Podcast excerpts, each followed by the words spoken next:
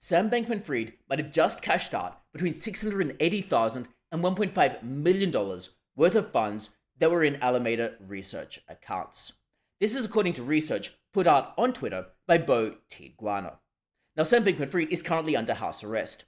He's out on a $250 million bail bond, and he's prohibited from spending more than $1,000 without court approval. Unsurprisingly, Sam Bankman Fried has denied the accusations. So, what exactly is going on here? Well, according to Bo Guana, did disgraced crypto founder Sam Bankman Fried just cash out $684,000 to a crypto exchange in the Seychelles while under house arrest. His release conditions are that he not spend more than $1,000 without permission from the court. Now, other outlets have put this figure at $1.5 million. It really depends upon exactly which accounts you are lumping together here. But regardless of whether it's $680,000 or $1.5 million, it is still a bad sign, albeit one that Sam Bankman Fried has denied, I should note. After Sam Bankman Fried was released, his wallet sent all its remaining crypto tokens to a new Ethereum address, created just an hour earlier. In three hours, over 100 new deposits were made to this wallet from various addresses, most having links to SBF's defunct hedge fund Alameda Research. In less than four hours, 570 ETH, worth approximately $684,000, was transferred out of this new wallet to various destinations. Funds were sent to a No, know Your Client exchange based in the Seychelles and to a Bitcoin network via the REN protocol, a bridge funded by Alameda. All Ethereum from SBF's public wallet went to a newly created address, which within hours received transfers totaling $367,000 from 32 known Alameda research wallets, plus $322,000 from other wallets, all sent to a Seychelles centralized exchange or the REN Bitcoin bridge. One wallet sent $629,000 to this other wallet, which received a further $1 million from 11 wallets labeled as Alameda Research. And this is where we're getting that $1.5 million figure from. Five separate transactions of less than 51 ETH were used to move funds to a newly created wallet and then onwards to a Seychelles based exchange. Three tranches of 200,000 USDT were also sent from Sam Bankman Fried's linked wallet to the FixedFloat exchange. Now, Sam Bankman Fried has, of course, denied this. On Twitter, he noted, None of these transactions are me. I'm not and couldn't be moving these funds. I don't have access to them anymore. I believe it is likely the case that various legitimate legs of FTX have the ability to access these funds. Hopefully, that is what is happening here. If not, hopefully, one steps in soon to do so. I would be happy to help advise the regulators on this if they wanted. And Sam Bankman Fried links to an article by Cointelegraph talking about these transactions. Now, SBF has denied the accusations, However, Sam Bankman Fried's credibility is just a little bit in doubt. After all, Caroline Ellison, who is running Alameda Research, pled guilty to seven fraud related offenses, and her testimony reveals whole scale fraud at FTX and Alameda Research. Similarly, Gary Wang, who co funded FTX, pled guilty to four fraud related offenses. So we shouldn't be taking SBF's comments at face value. Nevertheless, we can think about the costs and benefits of doing these transactions to Sam Bankman Fried. Now, the main cost to SBF, if he were to do these is would make him look incredibly bad at court. It was inevitable he would be found out if these transactions were to be done. After all, he is under intense scrutiny, not just from bankruptcy lawyers, not just from prosecutors, but also from the general public. Anyone who lost money at FTX might be interested in whether Sam Bankman Fried is moving money around. So it was clear this was going to be discovered. This would then make life significantly worse for him at the court proceedings. After all, if he's trying to move money out of his own wallets and cash it out in an overseas location through a no know your client exchange, then it would make it look like he A has no contrition, B has no remorse, and C is trying to stymie and obfuscate what is going on at the court. This would make the penalty significantly worse for him if he were to be found guilty.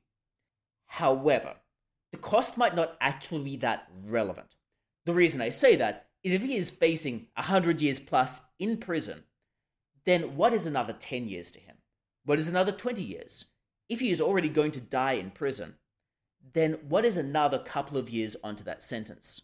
Sam Bankman Fried might think at this time that the case is so lost that he's going to spend so much time in prison that at this point, what does it matter to him? And that might be what is going on through his mind if he is actually behind these transactions. the benefit to him of doing these transactions is to some extent legacy or family related. If he can get the 680,000 to $1.5 million out of these accounts, he can then transfer it to his family or friends or whomever he wants, and he can therefore benefit other individuals he particularly wants to benefit rather than benefiting FTX's clients if he were to be doing these transactions. And of course, at this stage, I want to emphasize SBF has denied that he is behind them. We can also think about alternative explanations. After all, it is incredibly baffling that Alameda Research's accounts were accessible and that funds could just disappear from them. However, it seems they did, and they went to, to wallets linked to Sam Bankman Fried. Now, it's possible that someone else had discovered the private keys to SBF's wallets and were able to co opt them for their own purpose, and therefore a third party had used his wallets to cash out the funds. These private keys might have been hacked, they might have been discovered because FTX was notoriously lax with security, or Sam Bankman Fried might have given them to an actor that he thought was friendly, and therefore, while he was not technically controlling it, some other third party was. At this point, we can only speculate. However, what we can infer from this is it is a trash bar. It's clear that the money should not have been leaving Alameda Research at this point, because Alameda is going under bankruptcy proceedings, FTX is also going through bankruptcy proceedings, and you would think, therefore, they should take steps to properly secure these. This is especially the case since the CEO of Alameda has admitted to fraud. The co founder of FTX has admitted to fraud. Sam Bankman Fried has been charged with and is out on bail for allegations of fraud that carry an incredibly long jail term. So clearly, steps should have been taken to properly secure these funds and to properly ensure that nefarious actors, whether SBF or otherwise, were not able to access any of these funds that should ultimately be going back to customers. Of course, this is just one of many oddities that FTX customers are dealing with at the moment. For example, Bahamas regulators recently seized $3.5 billion worth of FTX's crypto assets for safekeeping.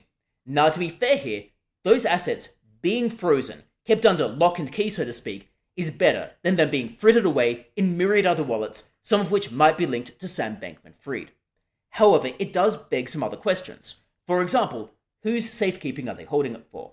Is it for customers? And if so, which customers will take priority in their eyes? Is it those in the spot trading account, or is it just for all customers? Or are they going to consider Alameda's lenders? Or alternatively, is this money going to be kept for the penalties they might be imposing upon FTX and Alameda Research?